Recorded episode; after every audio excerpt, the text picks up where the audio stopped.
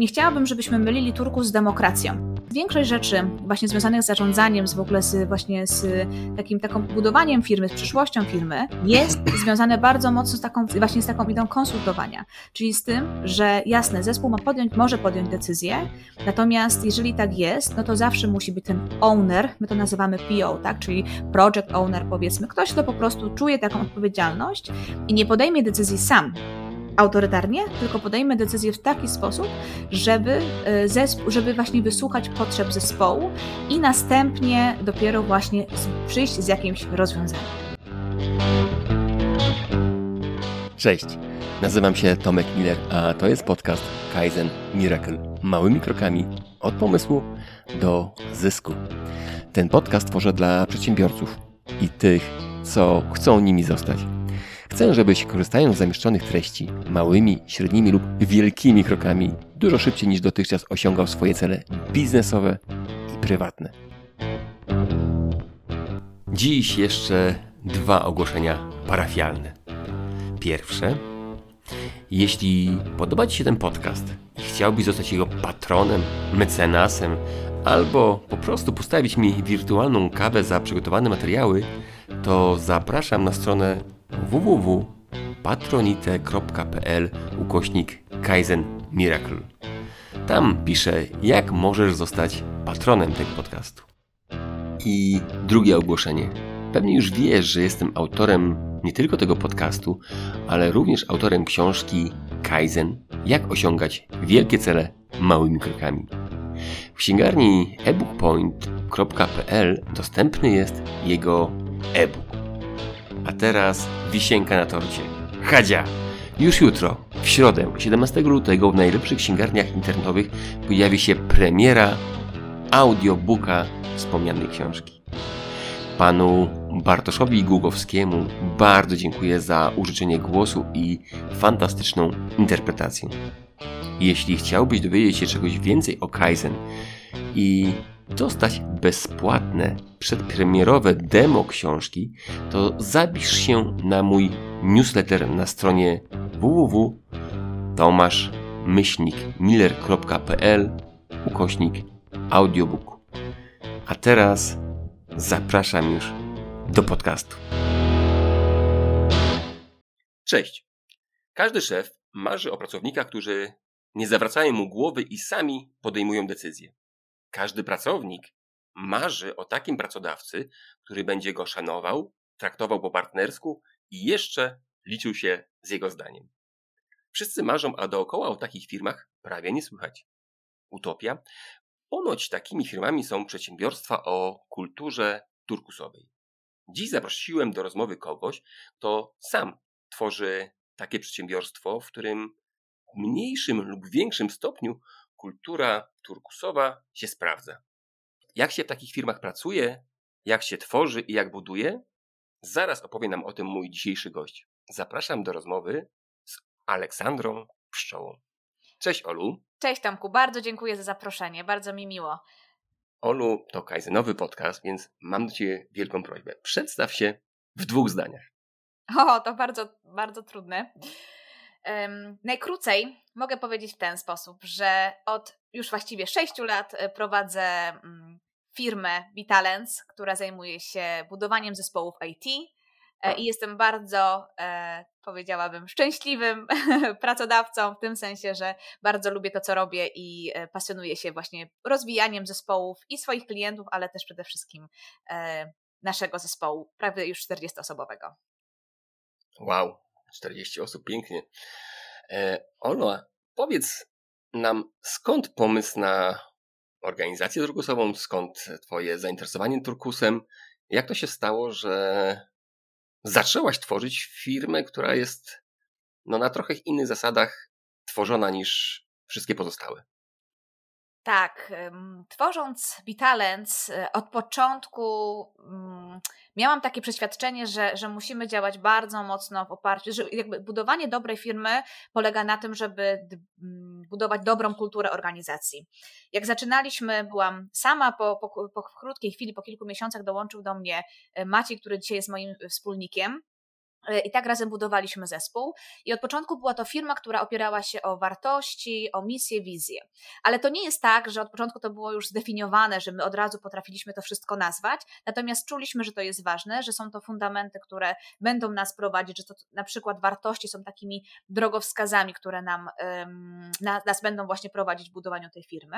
Natomiast e, jednocześnie czerpałam dużo inspiracji z różnych e, właśnie książek o leadershipie, o właśnie organizacji, o kulturze organizacyjnej i w pewnym momencie trafiłam na, na książkę um, Lalu, Reinventing Organization, gdzie po prostu no już było bardzo, bardzo czytelnie opisane, jak taka turkusowa organizacja działa.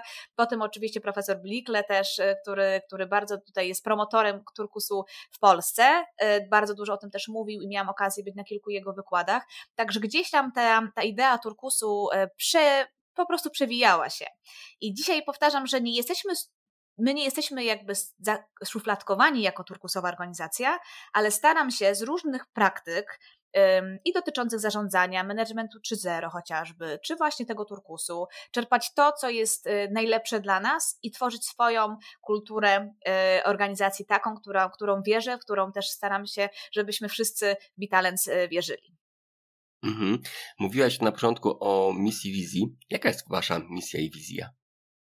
Mhm. To jest bardzo dobre pytanie w dobrym momencie, dlatego że my właśnie teraz bardzo mocno pracujemy z naszymi liderami, fantastyczną grupą, e, właściwie kilkunastu teraz już, tak, około 10-11 osób, e, które e, właśnie, właśnie nad tym pracujemy, żeby, żeby dokładnie określić sobie tą wizję, ponieważ do tej pory cały czas towarzyszyła nam taka wizja i ona nam towarzyszy i będzie.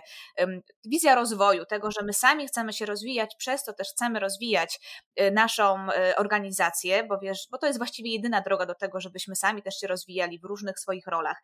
Czy to jako rekruterzy, czy jako zespół business developmentu, czy właśnie jako liderzy czy jako CEO ja również mam takie, taką potrzebę, żeby po prostu cały czas y, rozwijać swoje kompetencje.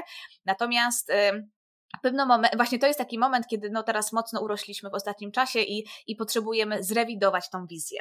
E, natomiast jeśli chodzi o misję, to tutaj jesteśmy już e, bardziej stabilni, powiedziałabym, dlatego że naszą misją jest pokazywanie wysokich standardów pracy rekrutera w IT, E, i bardzo wierzymy w to, że dobra komunikacja, agile'owe podejście um, i taka właśnie w ogóle zwinność w, w podejściu do rekrutacji, a jednocześnie dobry proces, który, który w miarę możliwości też możemy łatwo adaptować do różnych właśnie e, sytuacji um, dla różnych firm, które, które budują e, swoje zespoły w Polsce i za granicą, jest rozwiązaniem i remedium na to, żebyśmy po prostu mogli robić dobrą robotę jako rekruterzy.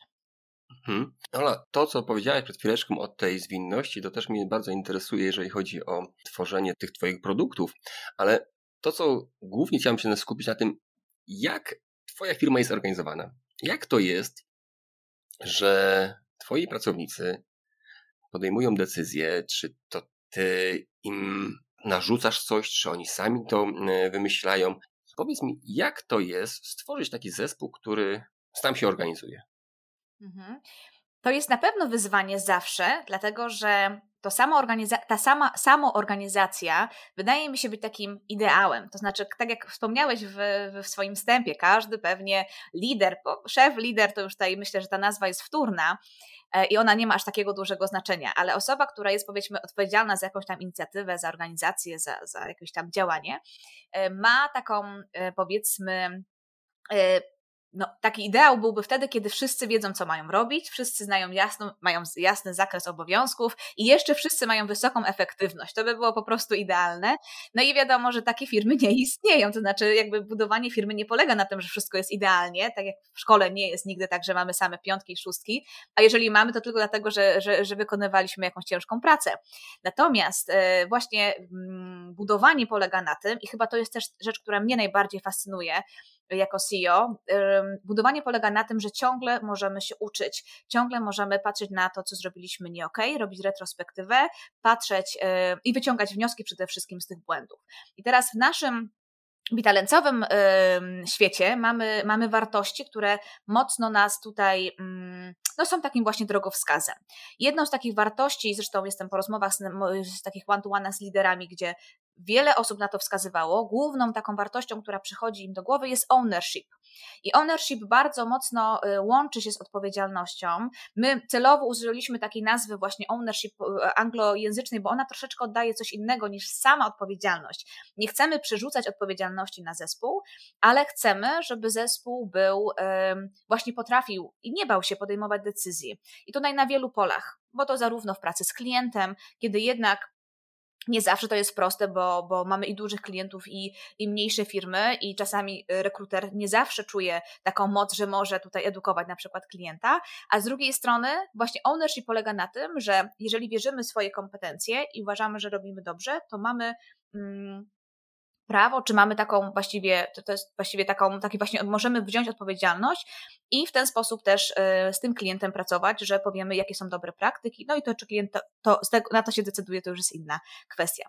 Także ta sama, sama organizacja się nie jest tak zupełnie taką prostą rzeczą właśnie. To znaczy, to nie jest tak, że, że to się po prostu włącza jakiś guzik i ona działa, tylko to jest ciągła praca oparta właśnie o wartościach, o to odbudowanie świadomości, na ile możemy, obudowanie też jakiejś asertywności pewnego rodzaju, no i przede wszystkim to, co zawsze będzie najważniejsze, w usługach szczególnie, ale generalnie zawsze, to są po prostu, to jest po prostu budowanie kompetencji. Mhm. E, jeszcze bym się prosił, żebyś wytłumaczyła, co to jest retrospektywa, bo nie każdy pewnie wie. Mhm. Tak, retrospektywa, tutaj e, mówiąc o retrospektywie, mam na myśli to, że um, kiedy prowadzimy różnego rodzaju procesy, różnego rodzaju projekty, dobrze jest po takim po pewnym czasie po prostu zrobić sobie tak zwaną retrospektywę, czyli usiąść z zespołem e, i mm, zrewidować, czyli sprawdzić, czy jakie były plusy, jakie były minusy danej sytuacji, y, jak, co, jakie lekcje wyciągnęliśmy po prostu z danej, z danej sytuacji, co nas, mówi tak się ładnie, co nas ciągnęło w górę, co dodawało skrzydeł, a co nas z kolei ściągało w dół y, podczas realizacji danego projektu. Okej, okay, czyli tak po polsku taka weryfikacja tego, co zrobiliśmy. Tak, mhm, taka rewizja, można hmm? powiedzieć. Dobrze. Słuchaj, powiedziałaś o czymś takim jak ownershipie. Mhm. Czy twoi pracownicy są również udziałowcami Twojej firmy? Mhm. W naszym przypadku jest tak, że w tym momencie mamy jedną osobę, która właśnie dosłownie w lutym dołącza do, do naszej dwójki współwłaścicieli, natomiast, e, natomiast jeszcze jedna osoba jest, czyli łącznie prawdopodobnie będą cztery osoby od przyszłego roku, dlatego że mamy taką opcję właśnie uruchomioną, tak, tak zwaną opcję na udziały, czyli w momencie, kiedy, kiedy mamy długoletnie, e, długoletnie osoby, które są po prostu długo z nami w zespole, wtedy, e, wtedy taka, taka możliwość możliwość jest, natomiast jest to rzecz y, bardzo, bardzo uznaniowa, powiedziałabym y, w taki sposób. Natomiast, okay. natomiast to, to jest jakby jedna rzecz, ale tu mówimy o takiej stronie bardziej formalnej, bardziej właśnie związanej już z jakby samą stricte działalnością y, spółki. Natomiast po stronie organizacyjnej mm, do właściwie końca 2020 roku mieliśmy taki model, model nie finansowania, ale model wynagradzania pracowników, której pracownicy otrzymali wysoką podstawę, ale też prowizję od przychodu firmy. Także my mamy w ogóle bardzo dużą transparentność. Myślę, że to też jest, to jest bardzo turkusowe akurat, dlatego że każdy mhm. dokładnie wie, e, ile firma zarabia miesięcznie, jaki ma poziom kosztów. Co tydzień spotykamy się na tak zwanych all hands meetings, gdzie po prostu yy, przez pół godziny opowiadamy o obecnej sytuacji w firmie, również o sytuacji, yy, o sytuacji właśnie finansowej, po to, żebyśmy wiedzieli, bardzo fajnie e, w Patty McCord mówi o tym w książce Powerful, gdzie opowiada, że skoro są firmy, które na przykład, jeżeli mają wsparcie inwestorów, no to wiadomo, że przed inwestorami muszą jak najwięcej tych informacji przekazać. I ona zadaje takie pytanie: a dlaczego nie pokazujemy tego e, właśnie swojemu zespołowi? Co stoi na przeszkodzie? I pewnie mhm. tutaj mogłaby się wywiązać długa dyskusja, bo, bo podejrzewam, że, że tradycyjni szefowie mieliby swoje zdanie na ten temat, że och, po co pokazywać, przecież jeżeli jest dobrze, to zaraz pracownicy przyjdą po podwyżkę, no i przecież tutaj będzie y, problem, a jeżeli jest źle, no to przecież nie będziemy tego pokazywać. Natomiast myślę, że ten okres pandemii, kiedy naprawdę było bardzo bardzo taka no, niestabilna sytuacja na rynku, też niestabilna sytuacja pod kątem zdrowotnym, pod wieloma właściwie względami, okazuje się, że tego typu e, właśnie transparentność bardzo pomagała e, zbudować zaufanie pomiędzy pracodawcą a pracownikami. Bo nawet jeżeli było źle, to warto jest, nawet jeżeli jest źle, to warto o tym mówić, żeby pracownicy byli mm, świadomi tego, właśnie w jakiej, jaka, jakiej kondycji jest firma. Natomiast jeżeli jest dobrze, to zawsze jest powód do celebrowania sukcesów. Mhm. Rozumiem, że przez tą transparentność budujesz zaufanie do, do firmy, ale czy pracownicy też wiedzą, jakie są zarobki poszczególnych innych kolegów? Mhm. To znaczy, teraz y, bazujemy na widełkach. Te, tak jak wcześniej, jak byliśmy małą firmą, kilkuosobową, to ta wiedza się pojawiła, w sensie takim, że wiedzieliśmy, no mhm. powiedziałabym, ja, by, ja bym powiedziała mniej więcej, bo tak naprawdę ja też nigdy nie dociekałam, nigdy nie sprawdzałam tego, czy nie, nie zadawałam pytań bezpośrednio, czy ktoś się, się, orientuje. Nie mamy listy płac i tego chciałabym też unikać, bo uważam, że to jest prywatna sprawa. Natomiast to, czego bardzo mocno się trzymamy, to są dwie zasady. Pierwsza to jest widełki, jasne widełki wynagrodzenia, to znaczy każdy w zespole ma w intranecie napisane, jakie są widełki na jakim stanowisku, więc można sobie pomyśleć, że skoro kolega jest junior na przykład rekruterem, no to ma takie i takie widełki. Natomiast jeśli mhm. chodzi o, ym, o drugą zasadę, to jest to, że nie zatrudniamy osób, które, które mają bardzo wysokie oczekiwania finansowe i one byłyby niezgodne z, tym, z tymi naszymi widełkami. W sensie bardzo chcemy takich sytuacji unikać, dlatego że, y, no właśnie, z tych, tych chociażby względów takiej transparentności. Także tutaj, y, tutaj, jeśli chodzi o tą politykę wynagrodzeń, takiej widoczności właśnie wynagrodzeń, to tak jak powiedziałam, nie ma listy płac, ale z kolei jesteśmy, trzymamy się w tych widełkach y, i staramy się w taki sposób działać, żeby zespół był mm, no, usatysfakcjonowany, natomiast wiadomo, że kwestia wynagrodzeń to jest tak naprawdę bardzo, bardzo w ogóle interesujący temat, myślę, i mhm. z perspektywy zarządzania też bardzo ciekawy, jakie są no właśnie motywacje i jak, te, jak na przykład zarządzać w ogóle systemem podwyżkowym. To jest w ogóle bardzo też interesujące. Ale pewnie na inny podcast. Okej. Okay. okay. Ja może bo powiem e, ze swoich doświadczeń, że raz byłem na takiej prelekcji, e, gdzie szef jednej z firm prowadzi taką firmę turkusową i on poszedł krok dalej i zlecił swoim pracownikom zatwierdzenie i oszacowanie pensji dla pozostałych. Mhm. I na początku kilka osób tam poszło chętnie, no wiadomo, że każdy chce rozdzielać pensję, ale już na drugi rok nikt nie chciał tam iść, się bał odpowiedzialności. Mhm. Także to no, ustalanie pensji wcale nie jest takie proste, jak to się wydaje z dołu, a jak już się ma to robić i uczciwie to zrobić, to wcale to nie jest takie proste i takie łatwe. Oj tak. E, przede wszystkim wiesz, to jest tak, że pensje, mm, bo tutaj jest, pojawia się takie słowo, które byśmy które potencjalnie można by użyć, ale którego, które właśnie jest nie do końca chyba odpowiednie, to znaczy sprawiedliwość. Pensje, spra czy właśnie, bo mm, podchodzimy do tego w ten sposób, czasami wychodzimy z takiego założenia, że sprawiedliwe jest to, co jest porówno. To nie do końca jest prawda, bo jednak każdy ma inny y, trochę wkład i dlatego te widełki, które są, wydaje mi się, że one są takie dosyć. Y, dosyć taką jasną informacją, że ktoś już ma jakiś, osiągnął jakiś poziom, a z drugiej strony właśnie, właśnie jest, e, mieści się w jakichś tam widełkach wynagrodzenia, w związku z tym mamy tutaj Mm, jakby jest to, jest to no, takie powiedzmy półtransparentne, powiedziałabym bardziej w ten sposób. Natomiast mm -hmm. kwestia sprawiedliwości tutaj już jest y, zupełnie osobną, osobną sprawą, bo, bo tutaj na, zawsze poza tym, kiedy rozmawiamy z naszymi pracownikami, czy jak w ogóle rozmawia lider z pracownikiem, z członkiem zespołu, to zawsze ma dwie różne perspektywy, no bo naturalnie jest tak, że że, że każdy, no właśnie, ma tą trochę perspektywę różną, no i cel ustalenia widełek, czy tam w ogóle wynagrodzenia jest taki, żeby ta, tą perspektywę w miarę możliwości e, uwspólnić, żeby wiedzieć mhm. za co takie wynagrodzenie i dlaczego akurat tak. Okej. Okay. Olu, mówiłaś o, już o pierwszej takiej transparentności w Twojej firmie, czyli, czyli pokazywanie pracownikom, jakie są przychody firmy. Mhm. E, jakie inne elementy, takie transparentne czy takie turkusowe, prowadziłaś u siebie? Mhm. Jednym z takich y, y, rzeczy, które bardzo fajnie nam zadziałało w czasie pandemii, być może to będzie też wskazówka dla naszych słuchaczy, może ktoś z tego skorzysta, jest to, że wprowadziliśmy budżety integracyjne na poszczególne zespoły. To znaczy, oprócz tego, że no jest pandemia, więc jakby trudno się spotykać w takim świecie realnym, to mamy też o to zdrowie, mamy też ograniczenia no, w związku z tym, jeśli chodzi o wizyty w biurze, zresztą mamy zdalny zespół, zespół, więc też pracujemy zdalnie. Natomiast y, uruchomiliśmy takie budżety, szko- budżety mm, właśnie integracyjne, gdzie w ramach, e, gdzie po prostu jest jedna kwota na dany zespół, ona też jest wyliczona w jakiś taki proporcjonalny sposób. I teraz zespół sam musi ustalić, w jaki sposób, na co przeznaczy te pieniądze. Jeżeli na przykład chce się jednak spotkać, na przykład, bo jest jakąś mniejszą grupą, no to może to zrobić, natomiast trzeba doliczyć wtedy koszty dojazdu, trzeba doliczyć wtedy koszty noclegu i tak dalej, i tak dalej. I tak samo to dotyczy właśnie różnych innych y, sytuacji, na przykład w momencie, kiedy ktoś chce zamówić y, sobie, y, nie wiem, vouchery dla, dla każdego, żeby mógł coś zjeść podczas tej integracji online na przykład, którą, które się też u nas odbywają. Mhm. Także to jest taki, myślę, element turkusowy, na pewno. Druga kwestia, który, na którą bym wskazała, to znowu wrócę do tej wizji, misji i wartości. To jest rzecz, którą no, ustala się na pewno, znaczy tak, to jest z jednej strony rzecz, która, czy wizja, misja, one wychodzą jakby z góry, z tego korowego powiedzmy teamu, zespołu, natomiast to nie jest tak, że to ten team y, z góry to jakby nadaje i, i tak po prostu ma być. Więc ta turkusowość w tym obszarze polega na konsultowaniu przede wszystkim rzeczy i potem podejmowaniu decyzji.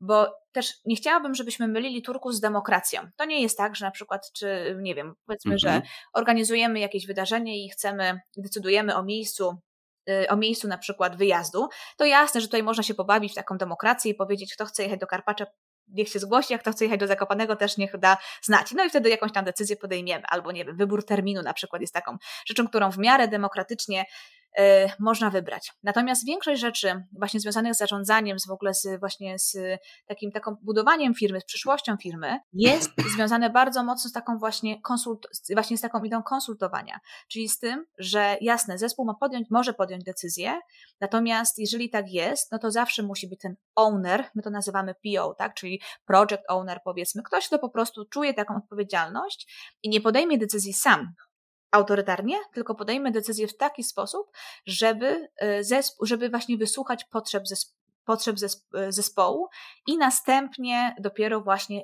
przyjść z jakimś rozwiązaniem. Bardzo często przecież jest tak, że, że nam się wydaje, że mamy powiedzmy jedno tylko rozwiązanie albo dwa, natomiast i szukamy kompromisu, a jednak, jednak ten kompromis nie zawsze jest dobrym rozwiązaniem, bo bardzo często jest e, tak, że kiedy poznamy opinie różnych osób, Wtedy dopiero wychodzimy zupełnie nowym rozwiązaniem. Okej, okay. to powiedz mi, które decyzje u Ciebie są podejmowane tak konsultacyjnie? E, czy w organizacji firmy, czy we współpracy z klientem?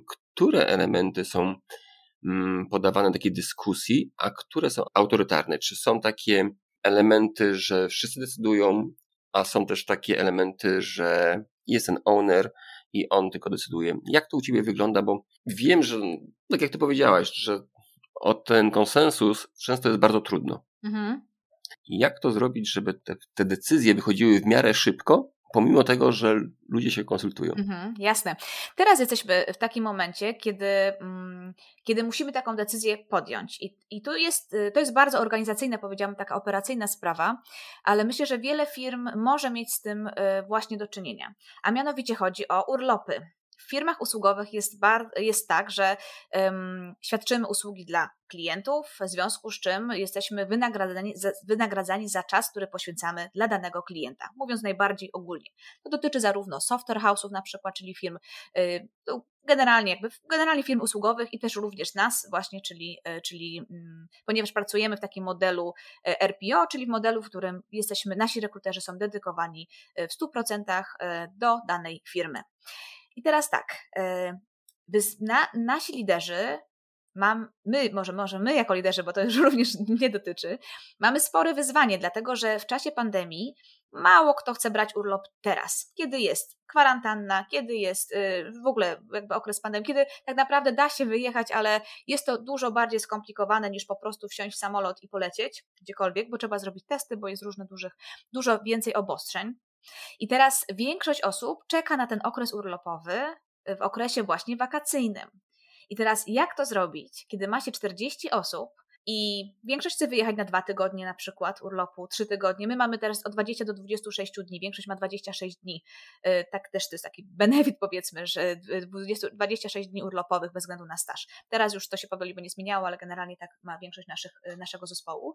A jednak w roku trzeba to ten, ten czas wybrać. I to jest na przykład rzecz, którą y, możemy podjąć tylko na, na zasadzie konsultacji, bo z jednej strony musimy zebrać potrzeby zespołu, z drugiej strony liderzy, którzy sami jeszcze też chcą wziąć urlopy, więc jakby też sami są z tej perspektywy jakby z różnej perspektywy po prostu patrzą na tą sprawę, muszą znaleźć takie rozwiązanie, które będzie idealne albo przynajmniej bliskie takiemu idealnemu rozwiązaniu, które spowoduje, że firma nagle nie straci jakiej, jakiejś takiej większej części dochodów, bo przecież każdy musi odpoczywać. Mamy taką absolutną y, zgodność, mhm. że te urlopy są bardzo, bardzo potrzebne, A z drugiej strony, no jest bardzo realny problem, kiedy nagle więcej osób składa requestów. Teraz komu odmówić, komu, yy, komu, komu mhm. zatwierdzić i tak dalej. Więc to jest to, to na pewno wymaga takiej dużej konsultacji, y, szerokiej konsultacji. To, to jak to robicie technicznie?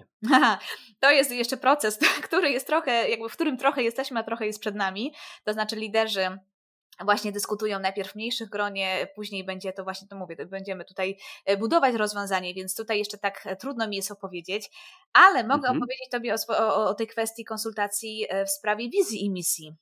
Jesteśmy 6 lat na rynku i ta wizja ona się, ona się nie zmienia generalnie, bo cały czas chcemy rosnąć, tylko rozumienie, tak zwane, to tak się ładnie nazywa po angielsku, alignment, czyli takie utożsamienie się z tą wizją zespołu pracowników się po prostu zmienia. Ono na początku, gdzie jak jest pięć osób, sześć osób, to wszyscy mówimy, dobra, jedziemy w tym autobusie, jest fajnie, ale to jest mały bus, właściwie, a nie autobus. A potem nagle, kiedy mamy autobus, tutaj się odnoszę do, do metafory Jima Collinsa z Good to Great, e, kiedy mamy ten duży autobus i nagle już jest nas 40 i wszyscy jedziemy w jednym kierunku, zaczynają się pytania, ale po co ja jadę, tak? Jakby właściwie, a może mm -hmm. ja mhm. wysiądę, nie, chyba mi się znudziło, chyba będę wysiadać, a w sumie to i, i, i tutaj się pojawia bardzo dużo różnych właśnie takich, um, za, um, takich wątpliwości. I wtedy rolą lidera jest to, żeby wyjaśnić, na czym polega, dokąd jedziemy, po co my to właściwie robimy, czyli misja i wizja. I y, jeśli chodzi o sam proces konsultacji, no to widząc, um, widząc właśnie, że jest taki taki, taki, takie wyzwanie, należy przede wszystkim, no, my tak robimy, zrobić konsultacje, czyli wy, wybadać. Tutaj mam bardzo konkretne pytania, które badają właśnie, jak ta wizja wygląda, jakie są słabe strony naszej misji, w których momentach czuje dana osoba, że jesteśmy właśnie on track albo jesteśmy off track w tym autobusie, tak? Czy jesteśmy właśnie, czy idziemy w dobrym kierunku. I bazując na tych wszystkich wypowiedziach, robiąc jakąś syntezę tych informacji, można dalej przejść właśnie do tworzenia już te, takiej wizji, która, tak jak powiedziałeś na początku, poprosiłeś mnie o przedstawienie się w dwóch zdaniach. Tak również idealnie byłoby przedstawić tę wizję właśnie w dwóch zdaniach. Także co innego jest mhm. wiedzieć, a co innego jest umieć to nazwać. No, przyznam, że faktycznie nazwanie tego, co mamy w głowie, to, to nie jest taka prosta sprawa. Oj tak. Ja dużo pracuję z mm. różnymi właśnie CEO i, y, i osobami zarządzającymi firmy i powiem Ci, że to jest zawsze wyzwanie. Przecież to jest oczywiste, dokąd idziemy. Wiadomo. Wiadomo, po co to robimy. Ja mówię, mhm. to po co? No i tutaj się, no zaczyna, i... tu się zaczynają schody, bo, bo to jest mhm. opowieść, a nie, a nie synteza. Dobra. To na dzień dzisiejszy, jaka jest Wasza synteza? Na dzień dzisiejszy jest taka, że na pewno, żeby zaspokoić nasze ambicje rozwojowe, nasze indywidualne, żeby dawać, budować te ścieżki rozwoju wewnątrz firmy, żeby nasi, nasi ludzie się nie nudzili po prostu, kiedy po dwóch latach już na przykład wykonują jakąś tam pracę, czyli żeby mogli się rozwijać, będziemy też się rozwijać jako organizacja. Plan jest taki, że chcemy cały czas rosnąć e, i e, chcemy pokazywać wysokie standardy pracy IT. Chcielibyśmy, żeby wszystkie firmy tak, wszystkie firmy pracowały w taki sposób, żeby, żeby rekruterzy mm, no, mieli bardzo dobre standardy pracy. Okej. Okay. Olu, mówimy tutaj o oddawaniu ludziom odpowiedzialności. Kiedy tym pracownikom oddajesz odpowiedzialność? Chodzi mi o ten element samoorganizacji u ciebie. Gdzie on jest? Jak pracownicy podejmują decyzje samodzielnie? W którym miejscu jest ta samoorganizacja? Mhm. Tutaj pozwól, że odniosę się do książki Patty McCord, Powerful, dlatego że ona, no to nie jest turkus, ale ona bardzo bardzo rzeczowo, bardzo fajnie mówi o tym, że to jest e, kultura odpowiedzialności e, i o zatrudnianiu dorosłych ludzi. Dorosła ludzi, jakby pojęcie dorosłości może też odnieść tutaj do analizy transakcyjnej, gdzie mamy tam różne etapy, tak, jakby zachowań, też różne poziomy zachowań. Natomiast e, do czego zmierzam? Zmierzam do tego, że Patty McCord, która mówi o właśnie kulturze Netflixa, bardzo jasno nawet podkreśla, że ona nie lubi słowa empowerment. To jest takie modne słowo teraz empowerment, że my chcemy tym ludziom dać moc. A ona mówi, nie możesz da ludziom dać moc bo ludzie już mają moc. Przychodząc do Twojej pracy, oni mają potencjał, oni mają jakieś umiejętności, mają już jakieś kompetencje i Ty jako lider nie możesz im tych kompetencji odbierać. Więc y, ta dorosłość i ten ownership i ta odpowiedzialność, to wszystko, co wkładam teraz do jednego worka właśnie pod kątem takiej właśnie odpowiedzialności, e, można zrozumieć w ten sposób, że mając zespół, mając potencjał, kiedy dbamy o takie aspekty techniczne, jak na przykład dobry proces onboardingu. Kluczowa sprawa. Ja wcześniej, zauważ, powiedziałam, że sama rekrutacja nie jest problemem. W tym sensie nie jest, że, że ona to jest tylko kilka godzin spotkania z kandydatem, ale kluczowy jest onboarding to, czy on się utrzyma w firmie, czy będzie dobry, miał wysoki performance, czy będzie chciał być dalej z nami jako organizacją, polega tylko na tym, tak naprawdę, czy dobrze wykonamy swoją pracę, czy dobrze zaplanowaliśmy onboarding e, i czy dobrze tą osobę też wdrożymy. I teraz e, oczywiście zdarzają się różne sytuacje, kiedy, kiedy te rekrutacje są nietrafione, powiedzmy, ale, mm, ale to budowanie odpowiedzialności zaczyna się już na tym właśnie etapie. Także w takim praktycznym wymiarze w Vitalens y, tej odpowiedzialności myślę, że jest sporo. Ja myślę, że nawet my często y, czasami możemy się czuć przytłoczeni tą odpowiedzialnością, bo i bazujemy na OKR-ach, gdzie mamy swoje firmowe, ale też indywidualne OKR-y y, i po każdej... to jest, bo nie każdy wie. Jasne. Objectives Key Results to jest jedna z metod wyznaczania celów. Cele mhm. wyznaczane są w tym takim cyklu kwartalnym, i po zakończeniu każdego kwartału znów robi się tak zwaną o, taką celebrację tych OKR-ów, gdzie y, sobie zapisujemy, patrzymy, czy udało nam się zrealizować te cele, czy nie. To jest takie ogólne spotkanie dla nas wszystkich i potem właśnie wyciągamy wnioski na temat tego, czyli takie zwane właśnie lessons learned, czego się nauczyliśmy w danym kwartale. Także to jest mhm. jeden z przykładów, właśnie umiejętność mm, wyznaczania takich celów indywidualnych, które z kolei muszą być zbieżne z celami zespołowymi, a cele zespołowe muszą być zbieżne z celami firmowymi, więc to wszystko ładnie kaskaduje. E, I mhm. to też jest nauka, albo to też jest praktyka, może nawet nie nauka, ale praktyka odpowiedzialności, budowania odpowiedzialności. Mam swoje cele, które sama sobie wyznaczyłam. To nie są KPI, które zostały mi narzucone z góry. To nie jest liczba, nie wiem, e, która została mi właśnie narzucona, tylko to są moje um, cele, które zgodne oczywiście właśnie z całą, tak jak powiedziałam wcześniej, z całą, całą e, stylami firmy, one są po prostu, mają, mają powodować, że ja się rozwijam. Mhm. Czyli taki pracownik sam określa sobie, co on chce zrobić w przyszłym miesiącu? Tak, on określa na podstawie oczywiście danych ze wsparciem lidera, czyli lider na przykład może takiego taką osobę challenge'ować, tak? Czyli może rzucić wyzwanie powiedzieć, ok, zatrudniasz na przykład x osób e, w miesiącu, to jak, czy, czy to jest taka, mm, czy to jest maksymalny cel, cel, czy może chciałbyś to zwiększyć? Jeżeli tak, to jakie widzisz szanse? To zatrudnianie akurat w miesiącu jest takim przykładem, hmm, powiedziałabym najprostszym, bo, bo akurat tutaj bardzo dużo zależy od ilości, w ogóle od, od specyfiki projektów w przypadku rekrutacji, bo nie każdy projekt będzie e, takim projektem, gdzie się zatrudnia po kilkanaście osób albo kilka osób, także czasami się nie zatrudnia przez jakiś czas, także to jest akurat tutaj rzecz bardziej taka obrazująca, jak ten cel mógłby wyglądać potencjalnie.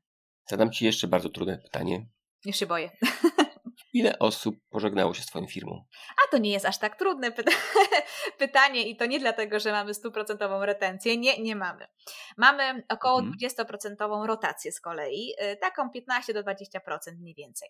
Y, z czego ona wynika? Ona wynika z kilku, z kilku kwestii. Ja znowu jestem tutaj y, zdania, że żegnanie się z ludźmi ze swojego zespołu nie jest niczym złym. To jest tak, że mm, ja sama kiedyś zmieniałam pracę i sama musiałam ten krok mhm. wykonać. Akurat ja miałam takie, taką możliwość, że sama jakby podjęłam tę decyzję. Rozumiem, że czasami trudniej jest, kiedy tę decyzję ktoś podejmuje za nas. Natomiast e, samo pożegnanie się e, z zespołem nie jest, nie jest myślę takim dużym problemem. Problemem jest forma i problemem są emocje bo często te mhm. emocji po prostu przy, przy rozstawaniu się z ludźmi um, jest za dużo. Wrócę znowu do metafory Jima Collinsa, y, autobusu. w momencie, kiedy jest, no jest ten przystanek, powiedzmy, i mówimy sobie, słuchajcie, no chyba nie wszyscy tutaj są zadowoleni e, z tej podróży, rozmawiamy indywidualnie gdzieś tam z tyłu siedzenia, czy, czy ta dana osoba jest zadowolona, czy nie czy my też jesteśmy zadowoleni, czy ta osoba za bardzo nie rozrabia w tym autobusie, czyli tak naprawdę to się odnosi oczywiście do takich bardzo praktycznych rzeczy. Czasami po prostu ktoś e, nie czuje się dobrze swojej roli, na przykład ktoś, mm, powiedzmy, nie wiem, my mamy charakterystykę taką, że pracy, że pracujemy mocno z klientem, a ktoś może się permanentnie męczyć w tej współpracy z klientem, ale no idzie w to, idzie, próbuje, próbuje. I albo da się coś z tego wyciągnąć i wtedy da się po prostu taką osobę mm, nauczyć pewnych praktyk, albo nie. I wtedy nie ma sensu dalej po prostu iść razem. Także, mhm. tak jak powiedziałam, dobry offboarding to jest kolejny z elementów podstawowych procesów HR-owych, które o które powinniśmy zadbać w firmach. Czyli ty u siebie masz taki proces takiego wprowadzania, który już ci się sprawdził i uważasz, że to jest jedno z najważniejszych elementów po to, żeby ta osoba się mm, jak najlepiej zaklimatyzowała w twojej firmie. Jak najbardziej tak. Natomiast mhm. E, tutaj od razu też powiem, że absolutnie chciałabym daleko być od takiej idealnej firmy, w sensie, że to nie jest mhm. tak, że jesteśmy tutaj, e, mamy perfekcyjny proces onboardingu i wszystko wiemy. My też po każdym trzech miesiącach e, od prowadzenia nowej osoby robimy, robimy taką retrospektywę, pytamy tej osoby, co powinniśmy zrobić lepiej. Dobra, to zadam Ci bardzo proste pytanie co zawiera ten onboarding? Myślę, że sporo osób w ogóle nie ma pojęcia, co jest onboarding i na czym to polega. Na czym polega taki onboarding do Twojej firmy? Mhm, jasne. E, wdrożenie osoby nowej do swoich obowiązków, do swoich też celów e, i do w ogóle kultury organizacyjnej to jest właśnie onboarding. Czyli pokazanie takiej osobie, która przychodzi do naszej organizacji, praktyk, w jaki sposób pracujemy, y, pokazanie know-how, bo to nawet, że ktoś był rekruterem y, i zna technologię w firmie X, w momencie, kiedy przychodzi do nas, gdzie my pracujemy w różnych technologiach, w sensie jakby rekrutujemy na różne technologie i nasi rekruterzy mają, y, mają dużą wiedzę na temat właśnie różnych, taką szeroką wiedzę na temat różnych technologii, to jest zazwyczaj nowa rzecz, czyli jest takie wdrożenie nie tylko właśnie y, kulturowe, ale też techniczne. E, I tutaj mamy normalne spotkania, one-to-one i tak dalej, tak dalej. To jest dużo takich właśnie kwestii, e, które e, które, które powodują, że po prostu pracownik może, nowy pracownik, nasze newbies, może się rozwinąć. E, i poznać właśnie to, jak pracujemy. E, cross-funkcjonalne też wdrożenie, czyli ktoś na przykład, nie wiem, jeżeli przychodzi rekruter, to spotka się z działem marketingu, spotka się z działem sprzedaży, który właściwie mm, jest jednym działem, powiedzmy, czyli z osobami, które stricte są odpowiedzialne za sprzedaż i osobami, które są stricte odpowiedzialne za marketing, e, po to, żeby zobaczyć, jak działa firma przekrojowo, nie tylko swoje, swoje poletko, ale też właśnie zobaczyć tą przekrojowość. Także myślę, że to jest to. Spotkanie też bardzo ważne jest właśnie z tym core teamem, ze mną CEO, y, żeby pokazać właśnie, ja też no mówię, nie, nie, biorę udziału w każdej rekrutacji, w większości tak, ale nie w każdej. W związku z czym też dobrze jest, kiedy mogę spotkać się, opowiedzieć właśnie, przedstawić wizję, przedstawić misję, przedstawić wartości, ale też moją rolę, bo tak naprawdę co robi CEO w firmie, to jest czasami zagadka, więc mhm. oczywista oczywistość, ale tak jakby to sprowadził do takich codziennych obowiązków, to się okazuje, że, że nie jest to takie y, oczywiste dla kogoś, kto przychodzi do firmy i właśnie jest nowym pracownikiem. Słuchaj, a jak rozwiązujesz konflikty? Konflikty. Och, to jest też, to jest bardzo trudne pytanie. To jest bardzo trudne pytanie, dlatego że tutaj trochę u, zahaczamy o taką radykalną szczerość. To jest kolej, kolejna rzecz, która dotyczy y, właśnie feedbacku czy takiej informacji zwrotnej. My myślę, że jesteśmy y, jeszcze nie na takim etapie, żeby taką, takie feedbacki czy taką umiejętność, żebyśmy bardzo jako organizacja wysoko posiadali taką umiejętność y, dawania sobie tego feedbacku. Natomiast takim, takim, takim już właśnie takim propoziomie profesjonalnym. Natomiast z naszej perspektywy to jest tak, że w momencie, kiedy ten konflikt się pojawia, staramy się przede wszystkim konfrontować dwie osoby ze sobą. Powiedzmy, jeżeli dajmy na to, Asia z Basią się pokłócą, w sensie mają jakiś konflikt, coś tam mhm. dzieje, to zanim dojdzie do tego etapu, że trzeba tutaj wejść z, y, jako lider i mediować, w jakiś sposób tutaj e, e, angażować, pierwsze pytanie, które powinniśmy zadać, to jest na przykład, y, to jest, czy rozmawiałeś z tą osobą, czy rozmawiałeś z drugą osobą, czy próbowaliście to wyjaśnić. Bardzo często powtarzam e, u nas w firmie w takich rozmowach właśnie też jeden na jeden, czy, czy w ogóle gdzieś tam no, w różnych okolicznościach, że kluczem do rozwiązania konfliktu jest to, żebyśmy wierzyli w swoje dobre intencje. To znaczy, my możemy mieć różne opinie. My nawet powinniśmy mieć często różne opinie. Jestem z moim e, wspólnikiem, z Maćkiem takim przykładem, że, że my naprawdę czasami się e, jakby nie zgadzamy w takim sensie, że po prostu e, mamy, nie wiem, no bazujemy na jakichś tam różnych mm, no mamy po prostu różne opinie, powiedzmy, na dany temat, mhm. natomiast my się nie kłócimy, to znaczy nie wchodzimy w taką, taką, nie pozwalamy sobie na to, tylko na to, żeby właśnie się pokłócić, żeby wejść na jakiś taki poziom właśnie jakiegoś takiego um, takiego właśnie konfliktu, tylko staramy się, zatrzymujemy to w momencie, kiedy widzimy, że okej, okay, już jest trochę za dużo emocji i teraz wracamy do punktu wyjścia, czyli mówimy, dobra, no ale przecież ja wiem, że on ma dobre intencje, że wiem, że i właśnie tutaj bardzo pomaga wizja i misja, czyli wiem, że mamy ten sam kierunek, tak, że idziemy w tym samym kierunku, więc na pewno się dogadamy. Natomiast to jest coś, co, co warto, warto nauczyć y, w ogóle zespół.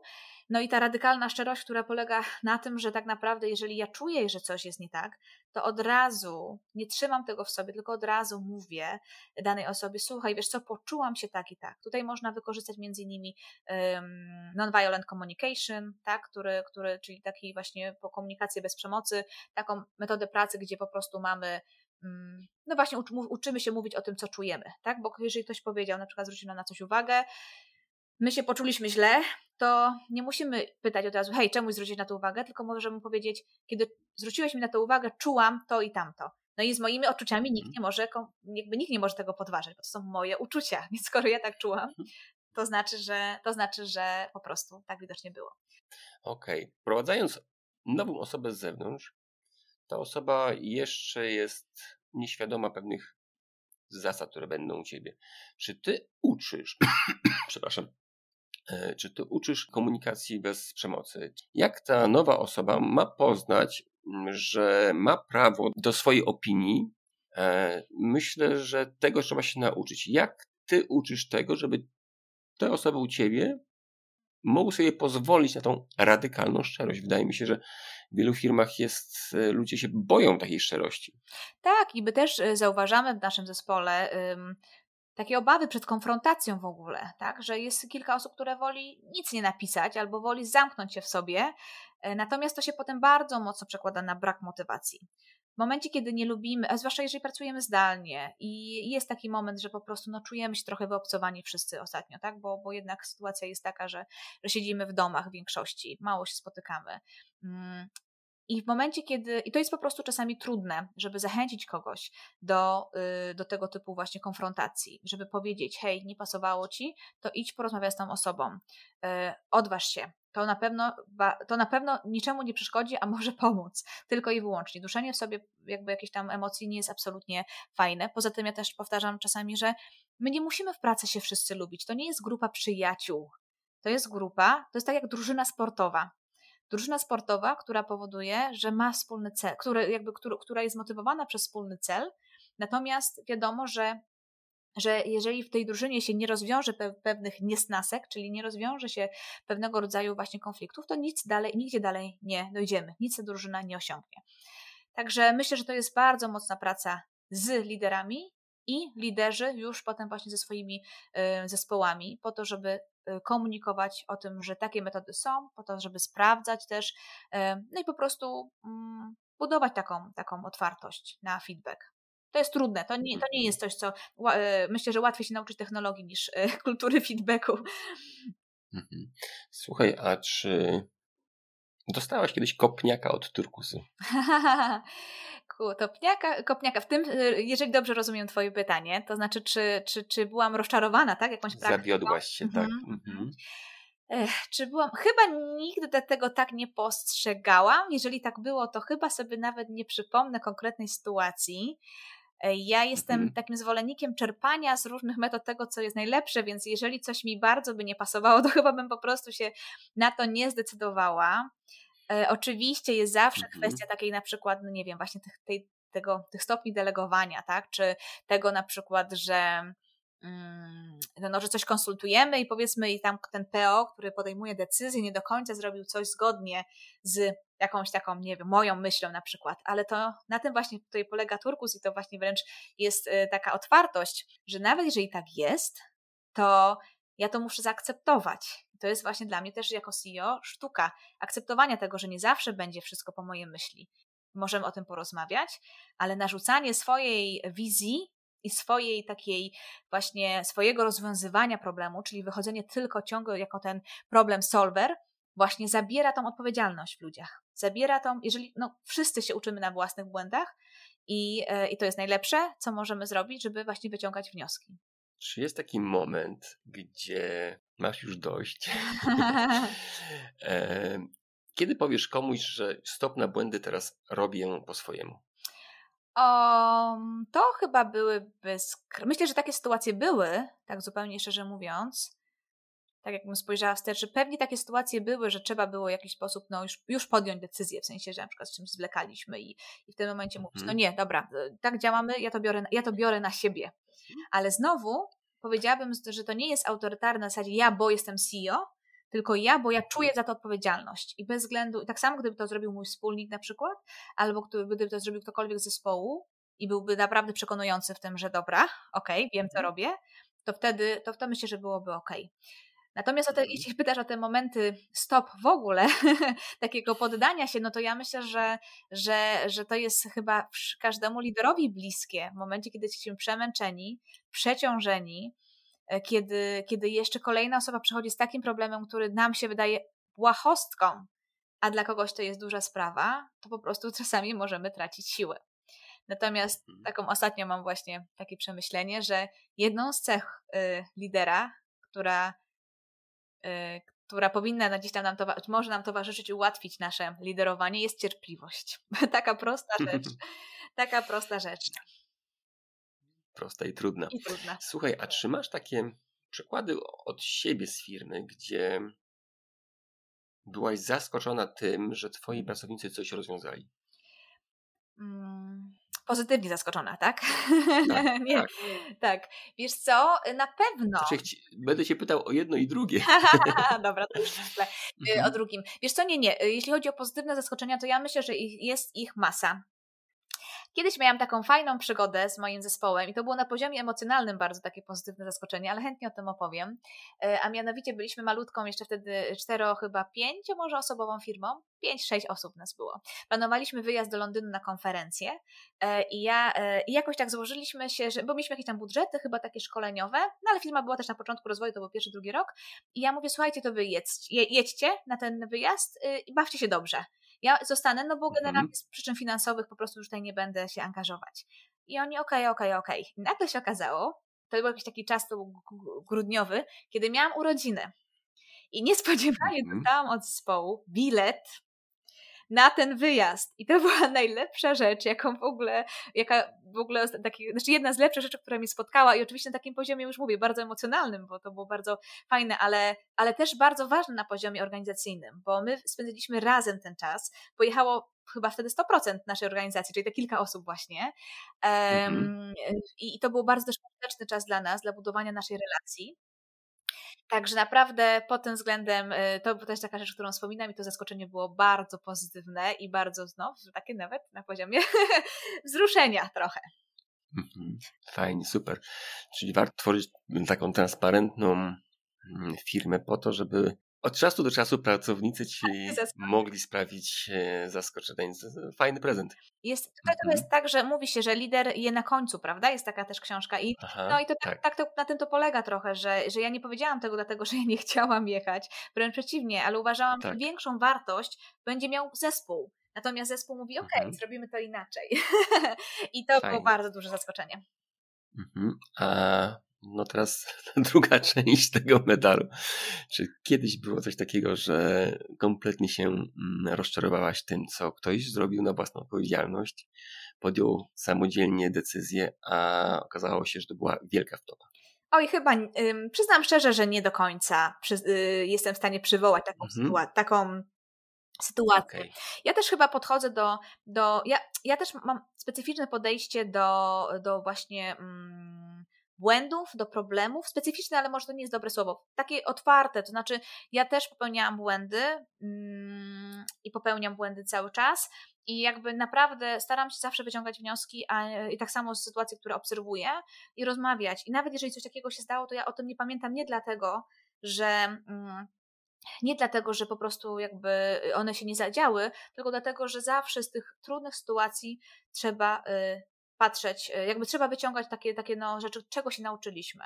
Oczywiście, że też mamy, no wiadomo, projekty, które się na przykład nie zakończyły sukcesem, tak? I, i, i można sobie mówić, och, tutaj trzeba było zrobić więcej ale nie zrobiliśmy więcej z jakiegoś powodu, z jakichś naszych ograniczeń z różnego rodzaju.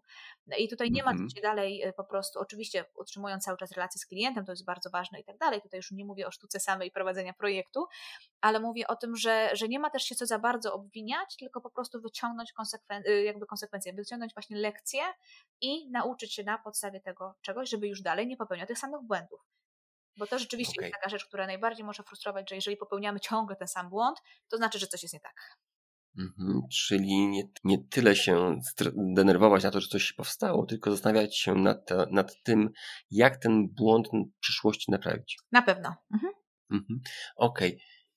Już będziemy powoli kończyć, ale chciałbym jeszcze, żebyś tak może w punktach powiedziała, za co cenisz ten turkus? za co cenię turkus? Ja myślę, że dla mnie książka w ogóle, która właśnie Fredryka Lalu była odświeżająca i cenię za to, że ktoś y, spisał te takie dobre praktyki, które można stosować właśnie w firmie, można z nich wybierać to, co jest dla nich, y, dla nas jako organizacji, to, co czujemy, to, co jest zgodne z naszymi wartościami. Poza tym cenię to, że można właśnie budować zespół, który jest odpowiedzialny. Dużo łatwiej się pracuje z osobami, które wnoszą coś do organizacji, a nie tylko jakby z niej wyciągają, tak? Nie tylko jakby traktują mhm. pracę jak pracę, ale wnoszą swój entuzjazm, swoje zaangażowanie, swoje właśnie pomysły, swoje pomysły, to jest fantastyczna sprawa. Mm, no i taką właśnie realizację potem, to jest, to, to, to, jest, to jest fantastyczne. I gdybym miała tak powiedzieć, co na przykład mnie najbardziej satysfakcjonuje w mojej pracy, dlaczego akurat wybrałam taką drogę, że chcę rozwijać organizację, to właśnie na to bym wskazała, że tak naprawdę y, na pewno daje coś od siebie, ale bardzo dużo dostaje y, ze strony właśnie zespołu i bardzo dużo dostaje takiej właśnie pozytywnej, y, takiego, no nie wiem jak to nazwać, drive'u, takiego, takiego napędu właśnie do działania. Okej. Okay. A powiedz mi, co byś poradziła firmie, która by chciała zostać firmą podobną do, do Twojej? Jakich błędów by nie powinna popełniać, albo jak stawiać pierwsze kroki, żeby stać się taką firmą jak Twoja? Myślę, że mm, ja, ja bym trochę odeszła od tego firma jak moja, w sensie jak Bitalent. Okej, okay, dobrze. Tak, bo, okay, no. bo jako employee branding tutaj y, osoba, która zajmuje się employee mm -hmm. brandingiem bardzo często powtarzam, że, że nie bądźmy jak inne firmy, bądźmy jak bądźmy sobą, znaczy mówiąc tutaj w mhm. perspektywie mhm. budowania organizacji, e, bądźmy sobą i twórzmy takie organizacje, które nam się podobają, w których my się czujemy dobrze. Natomiast y, od czego bym mhm. zaczęła? Jeżeli chcemy powiedzmy zmieniać cokolwiek, to ja bym się zastanowiła, dlaczego my chcemy to zmieniać. Pierwsze, czyli właśnie zacznij od tego, dlaczego, od tego po co, dlaczego ja chcę coś zmieniać, dlaczego chcę wprowadzać zmianę i czy jestem na to gotowy. I dopiero potem można sobie zaplanować konkretne y, kroki tej zmiany, mm, zaangażować właśnie swoich liderów do wprowadzenia tych zmian i procesować już później dalej. Ale najważniejsze wydaje mi się w każdym naszym działaniu jest odpowiedzenie sobie na pytanie po co. Olu, wielkie dzięki za poświęcony czas, za to, że podzieliłaś się ze słuchaczami tym, co przeżyłaś, co umiesz, co potrafisz tym, jak działa Twoja firma. E, powiedz jeszcze na koniec, gdzie Ciebie można znaleźć? Ja również dziękuję Tomek bardzo za zaproszenie, to bardzo ciekawe, y, ciekawe pytania, także też dało mi to do myślenia. Natomiast jeśli chodzi o to, gdzie można mnie znaleźć, no to na pewno jestem na LinkedInie, e, zapraszam też na naszą stronę biznes, y, biznesową, na naszą stronę bitalents.com e, i też y, wspomniałam o książce Powerful, to mogę dodać tutaj tylko, że tą książkę wydaliśmy w języku polskim i bardzo ją też mocno polecam. Jest dostępna na stronie bbooks.pl bodajże. Super. Wielkie dzięki. Również. Do usłyszenia, do zobaczenia. Dziękuję bardzo. Cześć. Cześć. I jak Ci się podobał ten odcinek? Jeżeli coś Ci się spodobało, choć jedna rzecz, i uważasz, że jest ona dla Ciebie ważna, to znajdź szybko zeszyt lub telefon i zapisz to sobie. Być może są to dwie albo trzy rzeczy. Zapisz je sobie. Wiesz, tak, żeby nie zapomnieć. I jeszcze jedno. Jeżeli podoba Ci się ten podcast i uważasz, że to, co robię, jest wartościowe dla Ciebie i dla innych, to zapraszam do grupy patronów. Ty też możesz nim zostać. Będzie mi bardzo miło, jak docenisz to, co robię. Patronem możesz zostać na stronie www.patronite.pl ukośnik Kaizen Miracle. I to już wszystko. Do usłyszenia za tydzień. Cześć!